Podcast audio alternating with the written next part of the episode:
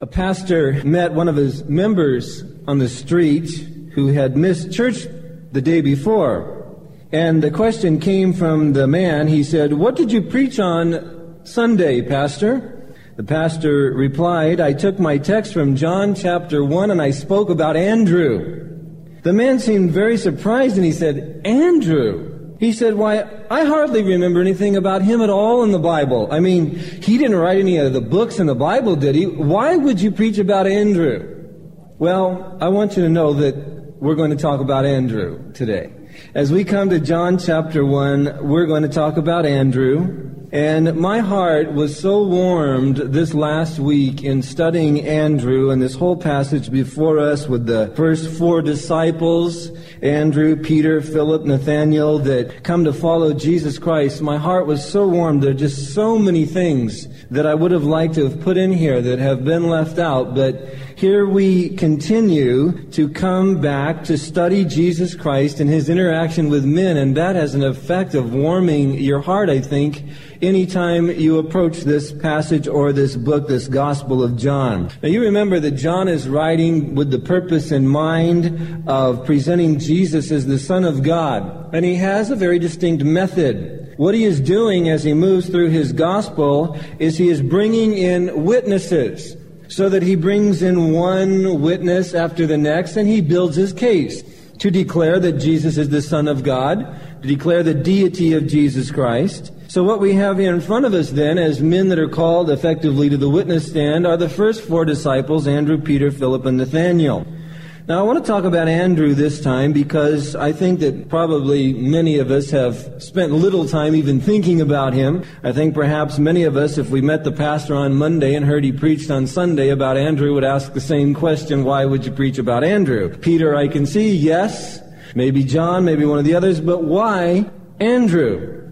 Well, I think your heart will be warmed as well as we look at this passage and as we look at Andrew.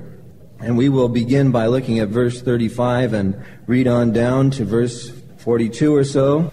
Remember, John the Baptist has been out there preaching in expectation of the Messiah. And we read in verse 35 again the next day, John stood with two of his disciples. And looking at Jesus as he walked, he said, Behold the Lamb of God. The two disciples heard him speak, and they followed Jesus.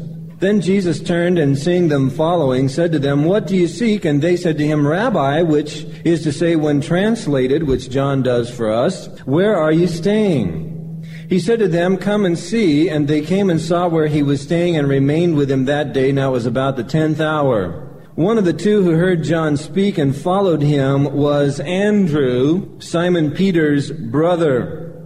It's amazing, even as John writes, he seems to realize that given all the information on Peter and the other Gospels, the first three that had already been written, everybody would know Peter, but not many would know Andrew because John says more about Andrew than any of the other ones, or all of them even combined. So he identifies him with Simon Peter right up front, even. And we'll have more to say about that when we get to talking about Peter next time. But notice here as we begin that the other disciple remains unnamed. Most certainly that is John. Otherwise he would have just named him.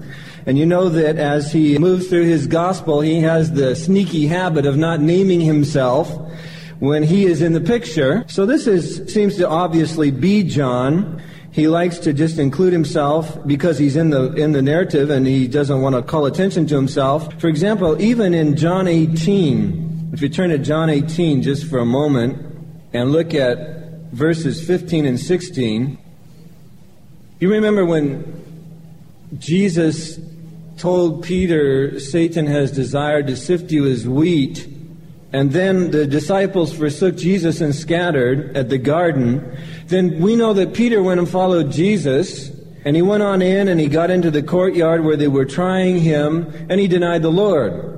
You may not realize that there was another disciple who went with him, and John tells us that. In verse 15 of chapter 18, it says, Simon Peter followed Jesus, and here it is, so did another disciple.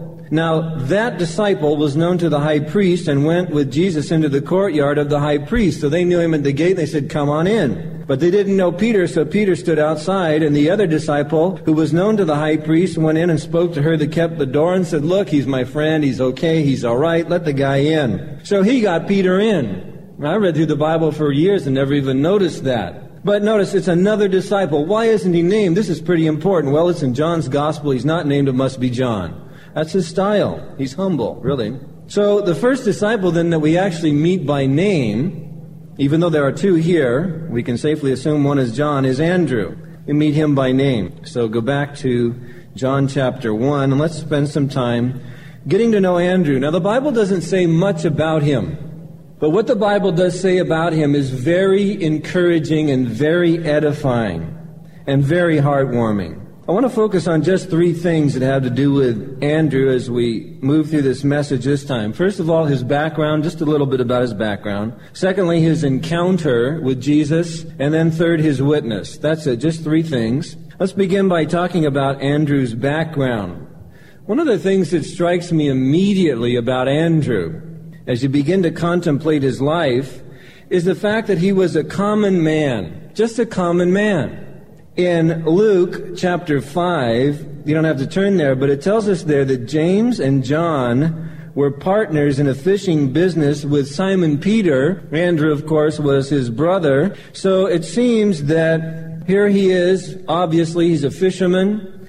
He is uh, a man who is close friends with Peter because he's his brother. He's close friends with James and John, so there's this quad. There's these four guys that are close friends. They fish together, but they're just common men. So here is this common man, a fisherman by trade, and Jesus calls him to be one of his disciples, one of his apostles. That is so encouraging to me because God has ordained to use common, ordinary people in his kingdom. I often think of David's army in the Old Testament. David called together his army out of a bunch of ragtag guys, and they ended up being a tremendous bunch of soldiers. Turn, could you, in your Bible to 1 Corinthians to chapter 1 to verse 26. This scripture ministers to me so often. God has chosen to use common, ordinary people. That means like me and like you. It means that He has plans for us, even though we're common and ordinary. 1 Corinthians 1 26 and 27, Paul writes and he says, For you see your calling, brethren, that not many wise according to the flesh, not many mighty, not many noble are called, but God has chosen, this is what he's chosen to do. He has chosen the foolish things of the world to put to shame the wise, and God has chosen the weak things of the world to put to shame the things which are mighty. So God has chosen to use common, ordinary individuals to expand his kingdom. One of my favorite verses in the entire Bible is found in Acts chapter 4, verse 13. Could you turn there and read it with me? Peter and John are out there, they're preaching up a storm. God is using them in a mighty way, and they are perplexing the people around them. They're sort of a conundrum, they're a mystery. The people can't quite figure them out. I mean, these are not famous men that we know that have been popular political figures or government officials or anything like that. They're not famous actors. They're not stars in our midst. They're nothing like that. And yet they are doing this great thing. Acts chapter 4 verse 13. It says, Now when they saw the boldness of Peter and John and perceived that they were uneducated and untrained men, they marveled. How could something so powerful and so effective to change so many lives come from simply untrained, unlearned, ignorant men? How could that happen? And then they attached this understanding and they realized that they had been with Jesus. Isn't that sweet? To realize that you may be a common person. Now, there may be a few erudite geniuses, noble among us, some blue bloods who were raised on a silver spoon to realize that God has chosen to use common people. This is so important because so many of you have been saved out of common backgrounds, even low life backgrounds. So many of you drifted so deeply down into sin that by the time you came to Christ, you were so far down there was no farther you could go. So whatever you may have started out with, you lost it through a wicked lifestyle, through sin and bondage and corruption, and Jesus found you. And by the time He found you, you were very common indeed.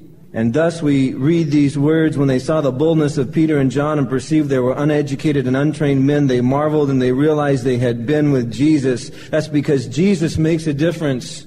Jesus makes all the difference. That is so fascinating to me when you compare it with the scripture you find in Mark chapter 12 and verse 37. I'll just read it to you.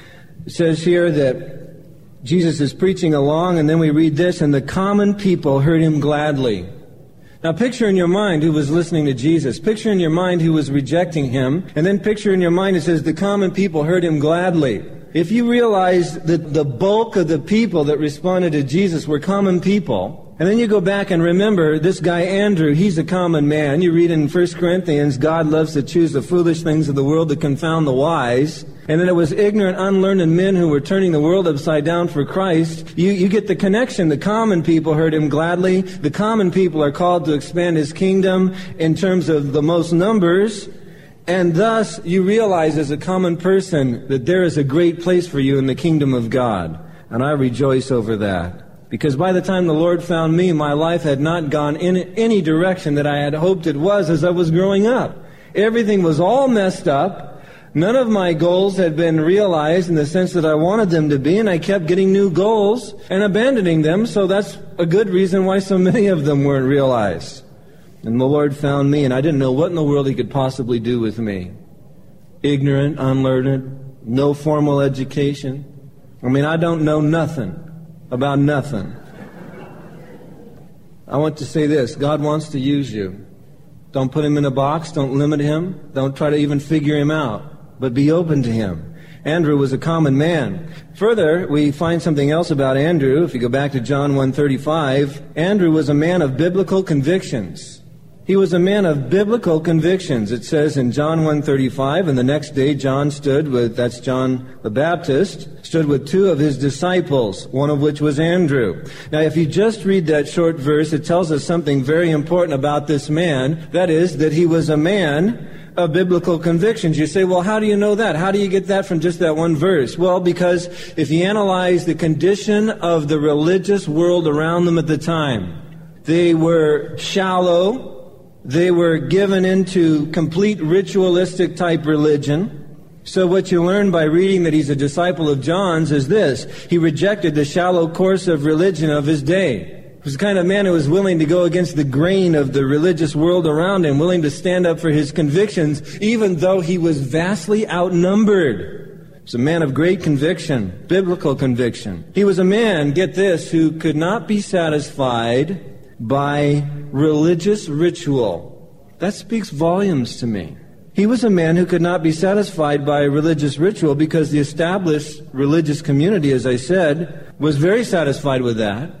They were practically, I don't mean almost, but I mean in a practical way, they were disconnected from God. That is so clear in the Bible. Not only were they content with just going through the motions, but they were also proud of their ritualistic religion. And the two go hand in hand. So here is Andrew, and he is a kind of man who cannot be satisfied with that, and that tells us a lot about him.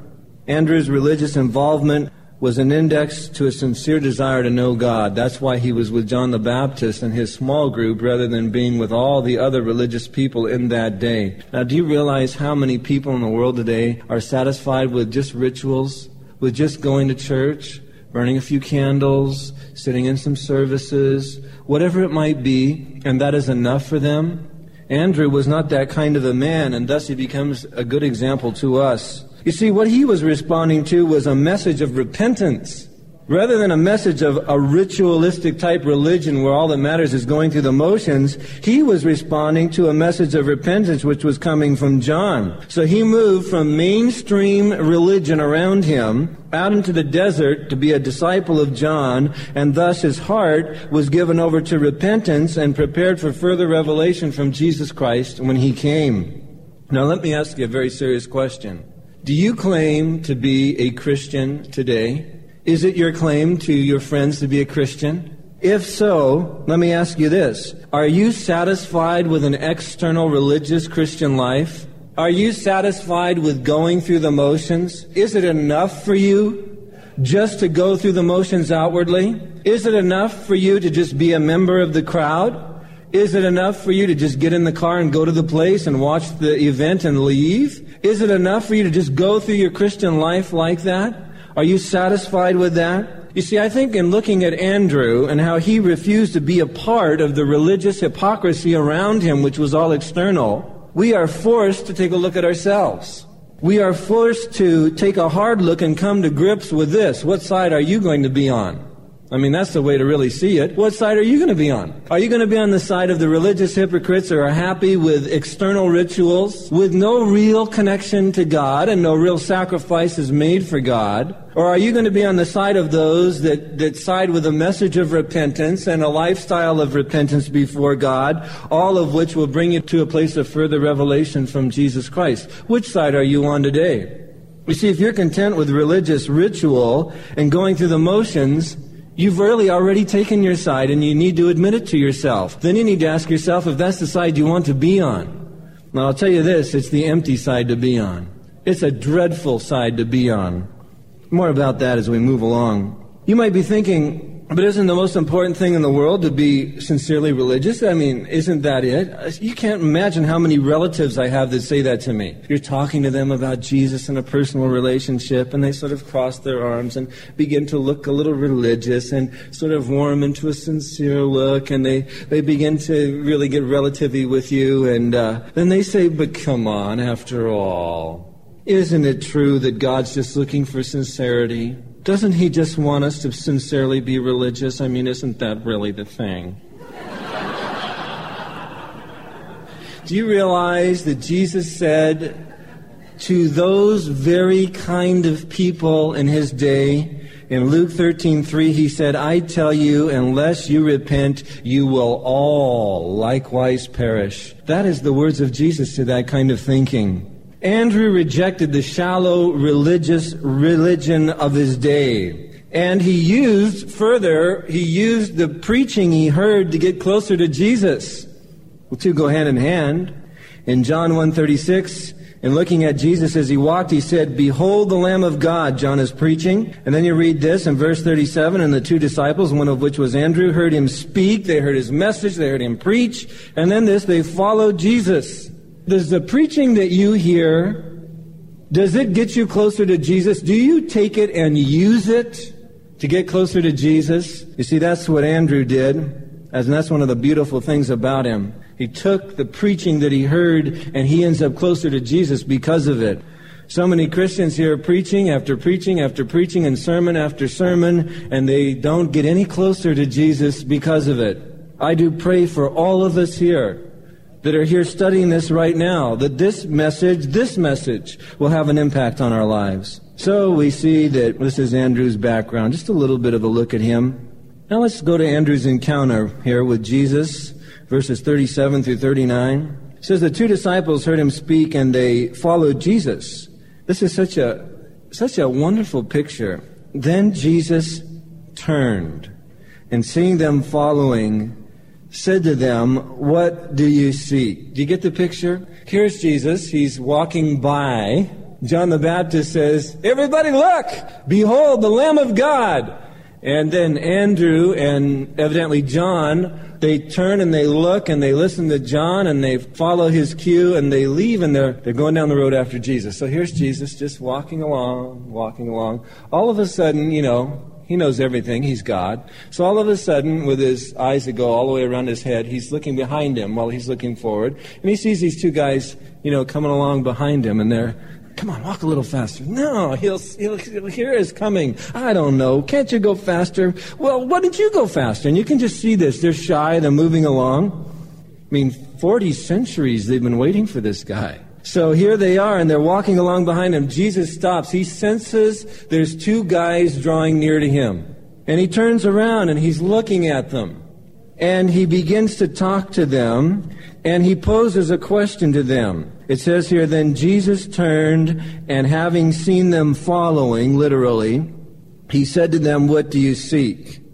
You realize immediately that the moment you take a step toward Jesus, he's aware of it.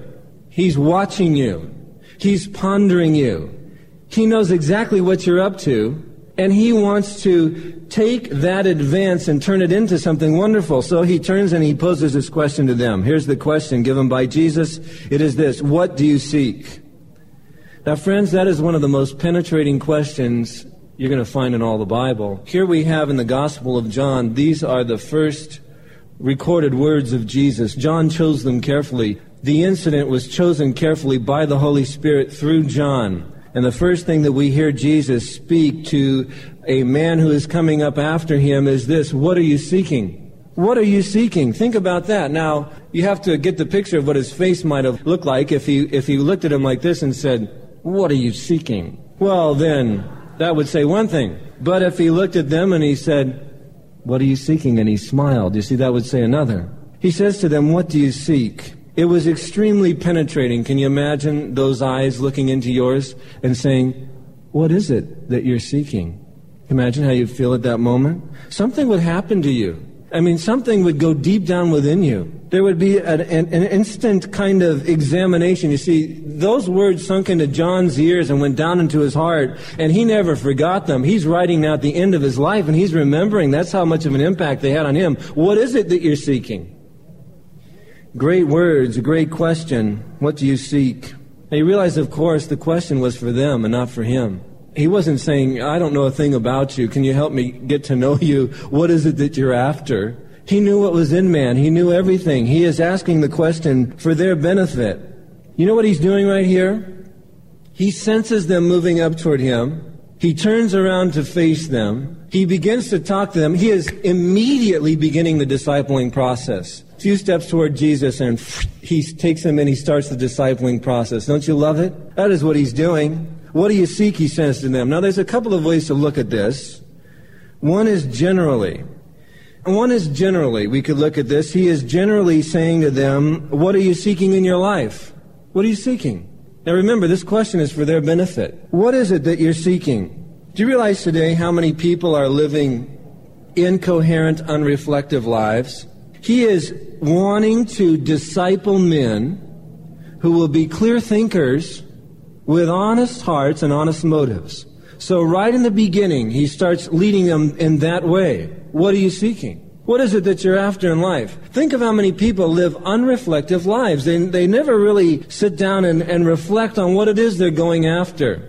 They just sort of move along through life. Are you one of them just carried along by circumstances? Are you a person who just reacts to your circumstances in life? Do you live your life by responding to anxiety? So many people live that way. Jesus poses the question, what are you seeking? You see, you read the Bible and you begin to discover something. God has made us, men and women, for more nobler things than just reacting to circumstances in life. God has made us for more nobler things than reacting to crisis one after the next or anxiety. God has made us to walk with Him. He has not designed us to be the kind of people that are unable to keep a straight course in life. How about you? What are you seeking? What are you after? What is it that you're living for? Let me pose it to you this way. Could you answer this question, what are you seeking, and could you do it aloud and not be ashamed of yourself? If I said to you, come up and get the mic and tell us, what are you seeking? Would you be terribly ashamed to say what it is that you're really seeking in life? You see, I have found that some people are not ashamed to do, but they are ashamed to say so that you could have that scenario. Could you come and tell us what it is you're seeking? The person would be ashamed to say it, but they're not ashamed to go live it Monday through Friday. You understand? Not ashamed to go out and do it, but ashamed really to articulate it out of their own mouth to people that know them. What is it that you're seeking? What are you living for? Are you ashamed to come right out and say it? Alexander Maclaren is a, a writer that I'm growing to appreciate more and more as the years go by. I used to think he was flowery. Now I think he's deep. And there is a difference between the two things. And I think that when early on, when we're so shallow, we think depth is floweriness, when in fact it's just the opposite. Alexander Maclaren said this There may be many of us who are living for our lusts, for our passions, for our ambitions, for greed, who are living in all uncleanness and godlessness. There are plenty of shabby, low aims in all of us which do not bear being dragged out into the light of day. I beseech you, to try and get hold of the ugly things and bring them up to the surface. However much they may seek to hide in the friendly obscurity and twist their slimy coils around something in the dark. if you dare not put your life's object into words, seriously ask yourselves whether it ought to be your life's object at all. Good words. He said those in the 1800s. Do you realize that a major part of the discipling process for all of us, for you and for me, is learning to think in honest terms about ourselves? That's a major part of the discipling process. Learning to think in honest terms about ourselves. Jesus is generally saying to these men, What are you seeking in your life? But more specifically, he is saying something else.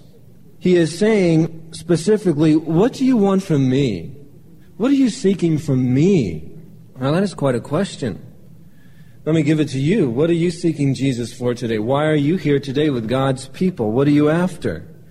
Do you want Jesus to make you a famous singer?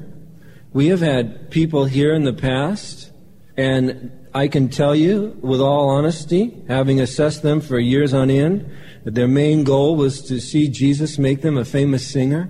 Is that what you're after? Are you after Jesus making you a famous musician, maybe get you so famous that you could go secular and, and abandon the gospel thing and make more money? What, uh, what is it that you're after? Why are you seeking Jesus? What a question. Do you want him to make you wealthy? Are you seeking him to make you wealthy? There are enough heretics in the church that would promise you that he'll do that if you seek him and learn all the right terms. Are you seeking him because you want a position among God's people? Do you want a position of power? Why do you seek him? Or are you just coming to church to prey upon God's people, to sell your product, sell yourself, whatever? Why are you here with God's people? These are important questions. What is it that you're seeking from Jesus? Are you seeking Jesus to ease your conscience by just sitting in church? Why are you in church? Why are you here seeking Jesus? What do you want from him? He turns to these men who are following after him and he says, effectively, what is it you want from me? What, what are you seeking? And you know, they respond in such a wonderful way with the answer of a true heart. I love this. It is so simple. But it is so wonderful. In John 138, Jesus turned and seeing them following, he said to them, What do you seek? And they said to him, Rabbi. It's the first word out of their mouth. John translates it for us, which is to say, translated teacher. What is it that you're seeking? Rabbi. What is it that you're seeking from me? Teacher. What is it that you're seeking from me? Master. We'll tell you what we're seeking from you. You. We want you.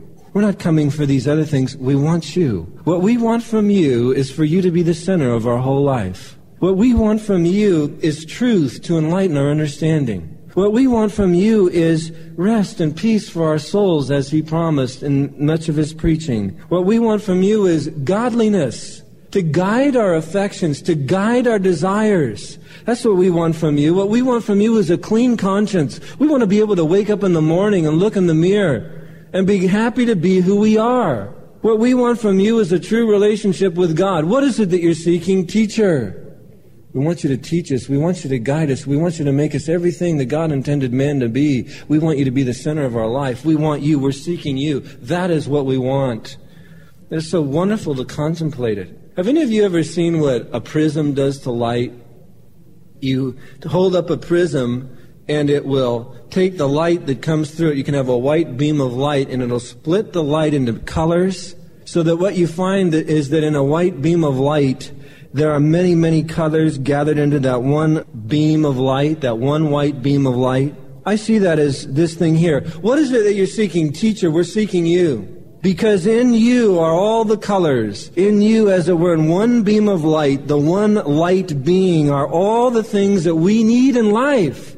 And thus we seek you. And I say to you tonight, what is it that you're seeking in Jesus? What is it that you, that you really are seeking Him for? Can you answer with a true heart, the deepest of all answers, and say, really the truest of all answers, my soul thirsts for Thee, O God? Is that your answer? Why am I seeking you, Jesus? Because of you. I want you. I'm seeking you. I want to know you. I want to know God. I want you to be my master, my teacher, and my guide. They gave the true answer.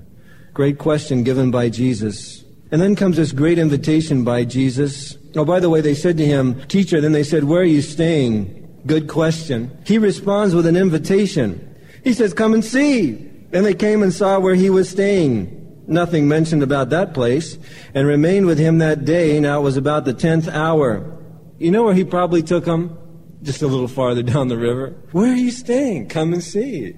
And they walk ten minutes and they see nothing. this is it. You like it? It's kind of neat, isn't it? Big oak tree. I, I, like the shade there, and I slept there last night. There's my burned out campfire. Want to stay with me? It's a great place. You see, remember Jesus said the foxes have holes and the birds have nests, but the Son of Man has no place to lay his head. Show us where you're staying. We'll come along and see. It was about the tenth hour. Could have been depending on Hebrew time or Roman time, whichever time John is using, could have been 10 o'clock in the morning, could have been 4 o'clock in the afternoon, depending on which time system John seems to be working off of. At any rate, they received this invitation, come and see, and they spent the rest of the day with him. Come and see where I live?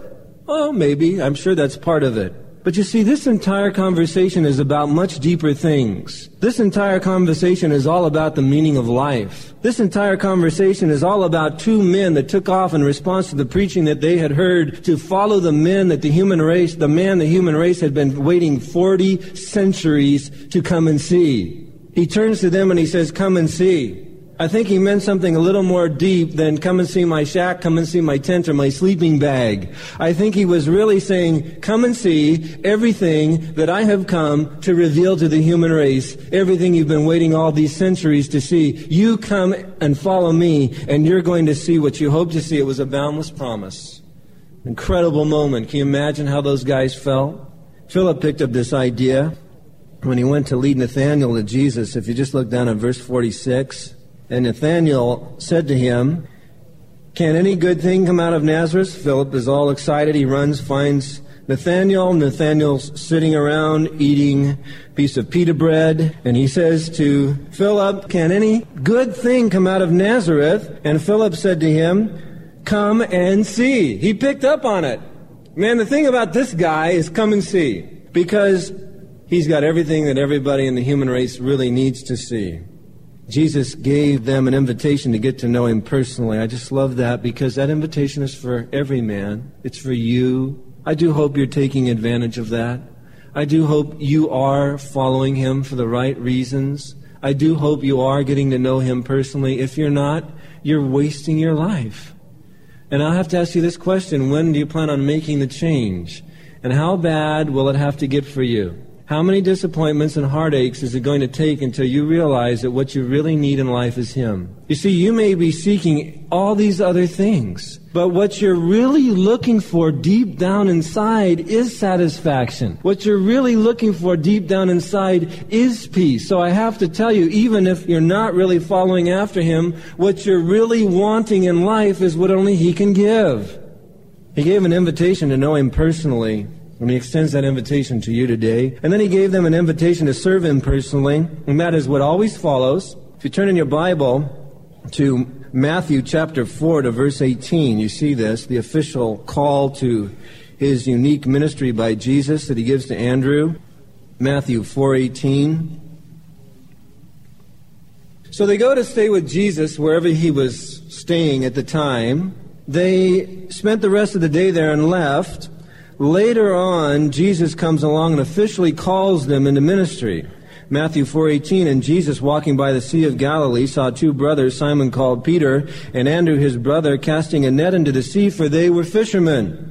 Then he said to them, "Follow me and I will make you fishers of men." The time has come, guys. We've been getting to know each other for a while. The time has come now for you to begin to serve with me. It is a personal invitation to them to serve Him personally. And I'll tell you, there is nothing more exciting in the Christian life than when God brings you to that point. You've been getting to know Jesus. You've been spending time with Him. You've been answering that personal invitation to know Him personally. And then begins this strong thing that comes upon your heart. It begins to get a hold of you. It almost creeps up on you. And then all of a sudden it begins to be articulated. And you start hearing sermons and there's things being said in the sermon that just speak right to that feeling. You begin to realize God's calling you. It's one of the most exciting things that could ever happen to you. I remember when God began to call me to the pastorate and it just slowly creeped up on me. And at first I was wondering, there were the questions, well, what am I seeking? Why am I doing this? Is this just my pride? Do I just want a position of power? Do I want to be famous? What is it I'm after here? Well, I worked through all of that. Then I realized, well, that's fleshy to want those things, but having worked through the issues, all I want is God's will in my life. Then I, the thing just kept going, and I'd sit in sermons and talk of a calling, hit my life like a thunderbolt. Oh, he's talking to me again. Lord, you got the wrong guy. Why don't you move to this guy next to me, uh, one row over? Call him, will you? And I began to realize he was calling me, and finally I began to understand, look, if he is calling me, his grace will be sufficient. His calling will be his enabling. I must answer that call. And one of the most thrilling days of my life was when I finally came to the conclusion of what he was calling me to do and then became willing to do it. Then began to step out and watch him meet me in the way. He comes along, they're throwing their nets out. They're still working away, but they've been getting to know him. And he says, now it's time to put the nets down. You come, I want you to do something with me full time. Boy, what a great day that was. And it says they immediately left their nets and followed him. Why? Because it was time. And the great thing here is that Andrew's calling brought him into the inner circle with Jesus, with the disciples. There were 12 disciples. There were three groups of four. They are always listed together, these groups. Every time you find the lists, Andrew is in list number one. That is a group of four people, the most intimate circle of people in Jesus' life. And Andrew is always there in that list. He was in the inner circle of the disciples with Jesus. Now, that becomes more amazing when, again, you contemplate the fact he's a common man. And then you look at how he encountered Jesus and began to follow him. And then even more, if you go on and compare him with Peter and some of the other, like Paul, people like that, Andrew's not a sensational guy. He's not a big man of power and influence that everybody knows his name. He's not like that at all. So it becomes fascinating to go to our last point for our study with Andrew. We've seen his background, his encounter. It becomes fascinating when we come to verse 40 in John 1 to begin to look at Andrew's witness for Jesus. To know that he was in the inner circle with Jesus, yet he was not a man of big speaking abilities like Peter, and he, he wasn't the natural born leader. I'm convinced that, that Andrew grew up literally under the shadow of his brother, the natural leader type. Probably was introduced to people as this is Simon Peter's brother. Hey, he's even introduced that way here in front of us. I mean, he lived with that. And yet he had a special quality about him that is so wonderful. Let's look at his witness. What you see when you study Andrew is this very simply, you see his witness in bringing people to Jesus. This is what the man lived for. We don't know much again about Andrew, but what we see about him involves bringing people to Jesus. Look at verse 40. One of the two who heard John speak and followed him was Andrew, Simon Peter's brother. He first found his own brother Simon and said to him, We have found the Messiah, which is translated the Christ. One of the two who heard John speak and followed him was Andrew, Simon Peter's brother. Peter, we know who is Andrew. You know, so he lived his whole life like that. But the great thing about Andrew that I love so much is that having lived his life like that, he could have sat back and said, Well, you know, the whole human race has been waiting the whole time for this man. I have found him. I have found the Messiah. And Peter, hmm, should I tell Peter? I've always had to play second fiddle. To, this time I've got the news. This time I'm going to be the one. In fact, the last guy I'm going to tell is going to be Peter. I don't want him stealing the limelight. If I tell Peter, he'll come along, there'll be a team, he'll start working his way around, he'll just have all of his usual stuff. The next thing, he'll be the spokesman for the whole group. Everybody will know who he is. I'll be in the background. Andrew, who's here? Peter, we know. Andrew, we don't know. And instead, here's this great thing. He goes straight and straight away and finds Peter. What a guy. What a heart. What was he seeking? Je- you know, see, Jesus filtered him right up front. What is it that you want here? I want you. And to prove it, that he's not after anything else, the very next thing he does is he goes and he finds Peter. And he goes right to the home and begins to evangelize. And I want to say this that's where it should begin. Evangelism should begin in the home. One writer put it this way. He said, The day after John baptized Jesus, he introduced two of his disciples to Christ. Immediately they began to follow him. One of the two was Andrew, who found his brother Simon and told him about Christ. Immediately they began to follow him. And Simon, who his name was changed to Peter, became a, one of Christ's most ardent followers. Andrew's burden for his brother illustrates an important point. Evangelism should begin with those closest to us, the members of our own family circle. They may ridicule our testimony, but as they see a change in our life, life, they cannot help but be impacted by it. As soon after his conversion as possible, D.L. Moody traveled back home to tell his closest relatives about Christ. Through his persistent witness, some of his family eventually placed their trust in Christ as their Lord and Savior. The fact is, the writer says, it is hard to speak about Christ to our loved ones. He makes a good point here. He says, for some people, it would be easier to send a thousand dollars to an evangelist and ask him to do the preaching for them. But a personal witness from a family member can produce wonderful results. He cites the example of Moishe Rosen, the man who founded Jews for Jesus, who says that his wife, Ceil, is not much of a soul winner. This is what Moishe Rosen says about his wife. Not much of a soul winner. He says, in fact, the only people she has ever won to Christ are her daughters and me. And yet, through Rosen's witness, many thousands have come to Christ. What would have happened if his wife had remained silent? See, she wasn't the big outward evangelist crusade type. And neither was Andrew, but Andrew went home and Andrew led his brother Peter to Christ and the rest is biblical history. How important that we go straight to our homes and witness to our relatives. How important that we care enough to confront them with the truth. Now, yes, they may mock you, they may scorn you, they may say, oh yeah, it's you again. Of all, oh, of course. It had to happen. It was inevitable. You, the one who goes from one thing to the next. Last year it was this thing. The year before that it was that thing. I remember when you were into old cars. And we had to hear about old cars. And then you were into dieting. And we had to get on a diet with you. And then you were on this other thing. And then you were meditating. And then you were, you were going to be a guru in the Himalayas. And we had to hear that guru talk. And now it's Jesus. What will it be next year? So you have to put up with that mockery. Because typically all of us, when we come to Christ, have had so many gigs that we've been on. That's the way it is. But the great thing is just to remain calm and loving in the face of all of that and just say, well, this time all I can say is, whereas once I was blind and have been blind the whole time, now I see. And you're going to see the change as time goes by. Give them the full truth, give it to them lovingly, and then let them watch God change you. We must start in the homes. We see him bringing Peter to Christ. Another thing we see, I love this, is in uh, John 6 8. You could turn over there in your Bible. It's the next time we see Andrew, and he is bringing the boy with the loaves to Jesus. It's the feeding of the 5,000. The other gospel writers tell us the disciples wanted to send all the people away, let them go get their own food. They're hungry. Let them go somewhere to another town and buy it. Jesus suggested that it was they who should feed them. Now, Jesus had a plan in mind, of course. So, what Jesus does is he puts a little test on Philip, and he asks Philip where they could get enough bread to give to the crowd. Just a little test. You've been with me for a while. Let's see what you've been learning. Where can we get enough bread to feed this crowd? Philip, being the mathematical type, sort of the accountant type, he starts to calculate let's see, there's this many people 5,000 men, probably 25,000 women and children. We've got a crowd of 30,000. Let's see, you make a denarii a day. Let's see, not two, wow, 200 denarii could not buy enough bread to feed all of them, even a little tiny bit. So bent on his mathematical thing that he missed the miraculous.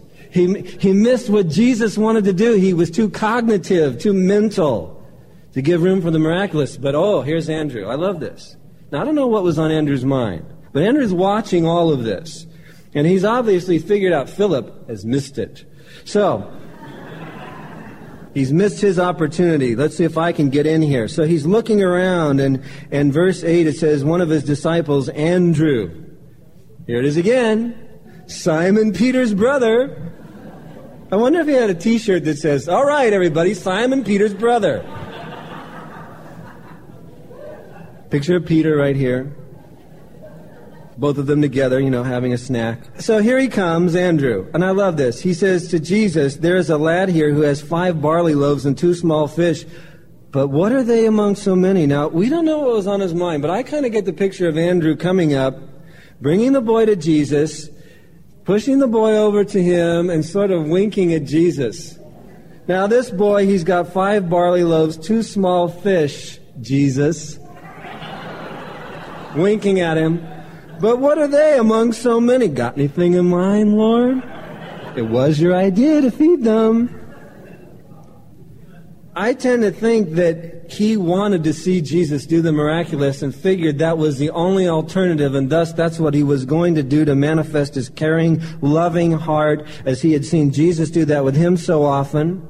But one thing is for sure, what we see about Andrew is here he is again bringing somebody to Jesus. The third time we see him moving again through the Gospels as he brings the Greeks to Jesus in chapter 12, verse 20. says there were certain Greeks who came to worship at the feast, and they came to Philip. Philip is a Greek name. Maybe that's why they came to him. They came to Philip, who was from Bethsaida of Galilee, and they asked him, saying, Sir, we wish to see Jesus.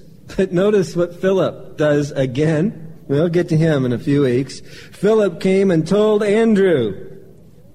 Now, why did he do that? Some guys come up and they said, What we're interested in is getting to know Jesus.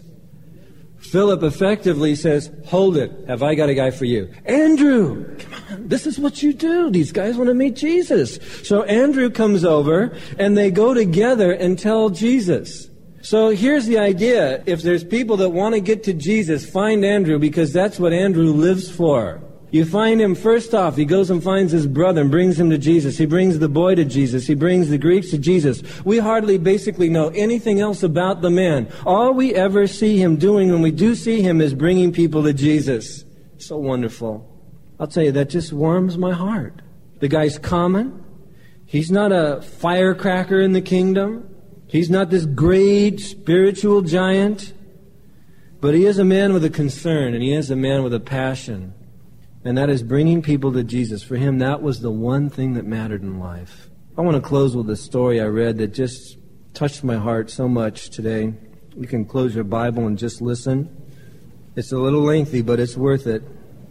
It's about a man who had elephantiasis, a terrible disease in tropical countries. The skin of the diseased victim becomes very thick and very hard and fissured like an elephant's hide. The part affected is enormously enlarged. And the writer says, actually, uh, Barnhouse shared this story. He said, I have seen unfortunate people whose lower legs, running from above the knee down to the foot, were from 12 to 15 inches in diameter. You're, you just swell up so badly. One poor sufferer from this disease in, out in the jungles heard the gospel of Jesus Christ and was transformed. He became a radiant Christian and he did nothing but tell people of the grace of God which he had in sending his son, Jesus Christ, to die for them. This man lived in an African village, and he was determined that every soul in the village would hear the good news of salvation. Although it was extremely difficult for him to walk on his monstrous legs, he thought nothing of the pain, and he toiled from hut to hut, telling those who dwelt there about the Savior who had come into his life. Each evening he returned to his own hut where he was maintained in life by the kindness of his relatives. At the end of several months, he was able to tell the missionary that he had visited every hut in the village and now he was starting to take the gospel message to a village about two miles away.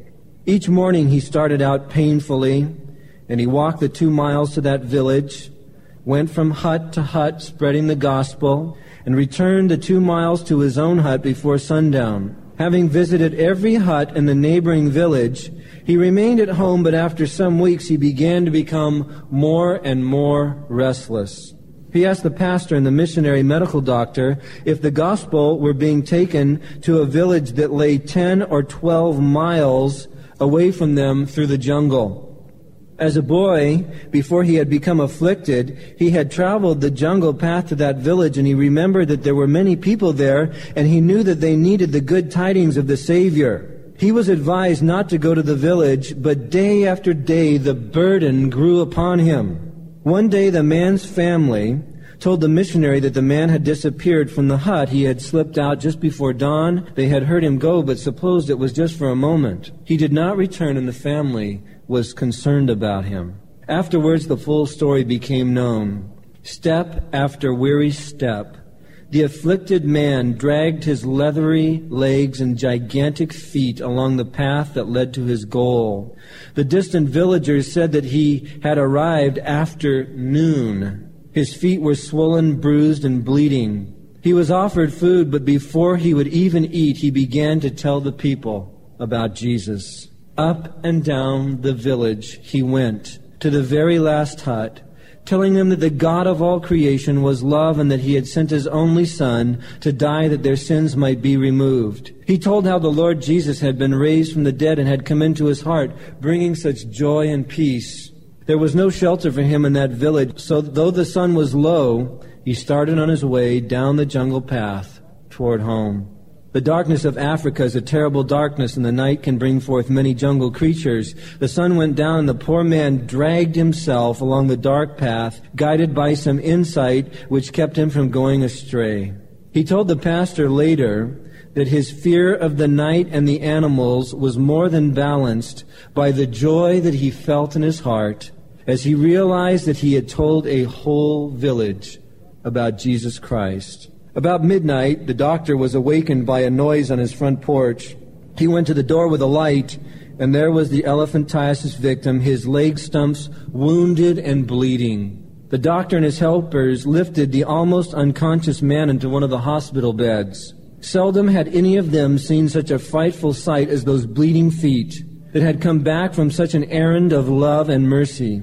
Unashamedly, the doctor told how he had ministered to those feet, cleaning and dressing them, and how his own tears had fallen into the ointment that he put upon the man's stumps. The doctor ended by saying, In all my life, I do not know when my heart was more drawn out to another Christian believer. All I could think of was the verse in the Word of God, Oh, how beautiful are the feet of them that bring glad tidings that publish peace. He was a man who had been sent by God to tell the story of what Christ had done for him. Although he did it at the cost of much personal agony, he had not flinched. He had gone through to the end to tell needy men the good news of salvation for their souls. A man afflicted with a disease that probably none of us will ever know the agonies of so hard that the average person would never move off of their bed, so painful. And yet, because of his desire to lead other people to Jesus, he was willing to get up and go beyond the call of duty, as it were, to do what the average healthy Christian would probably never even consider doing for a moment. The man, I believe, had the spirit of Andrew. Not a flash, not a big powerful guy, not a big famous guy, not the super talented guy, not the head of the pack, but a common man a man who had come to know the love of Jesus Christ. Have you come to know that love? What are you seeking? Are you seeking Him? Are you coming to know Him? Are you coming to know His calling on your life? I do pray that if the love of Jesus has touched your life, that you will go out and find those that are in the world that are suffering the way you used to suffer and bring the love of Jesus Christ to them and be willing to go through what little suffering you may have to face to do it, to see people come to know the same Jesus you have come to know. And if they baffle you with their witty arguments and twist your mind with their intellects, those that are smart, resort to this. Come and see. Come and see. You may be witty, you may be smart, and you may be so proud with your intellect that you think you have all the answers, but I'll tell you this after I've told you the truth. Come and see. And if you will come and see, you will find that He will reveal everything He came to this earth to reveal about God. He'll reveal it to you. Do you know Jesus tonight? What are you seeking? What have you come for? He gives you a personal invitation to come to know Him now. Open your heart. Don't play games anymore with God. Come and give your heart to Jesus and come to know Him personally. Turn now from your sin. Open your heart now as we pray to God. And let this be the turning point of your entire existence. So you can say, when the question is put to you, what are you seeking? I'm seeking you, Jesus. I'm seeking you. Let's bow for a word of prayer. Father, how we thank you for Jesus. How we thank you, Lord, that there is a cure for our sin to be found in the blood of Jesus. Lord, we confess our sin to you now. We ask you to forgive us. Here, seeing that from the very first moment, discipling these two men, you were looking for clear thinking men with an honest mind and an honest heart would be honest about their motives and follow you for you. Lord Jesus, we confess we're sinners. We ask you to forgive us. We ask you to come and live within us and to lead us and to guide us to be the center of our life, to be everything to us, to be our Savior and to be our Lord, be our greatest and closest friend and our sufficiency and source of strength in this world. Come, live within us, manifest yourself to us, lead us forth in a very real way and give us the privilege of knowing what it is that you would have us to do for you and open our mouths, give us caring hearts, and a good measure of the spirit of Andrew to bring others to you.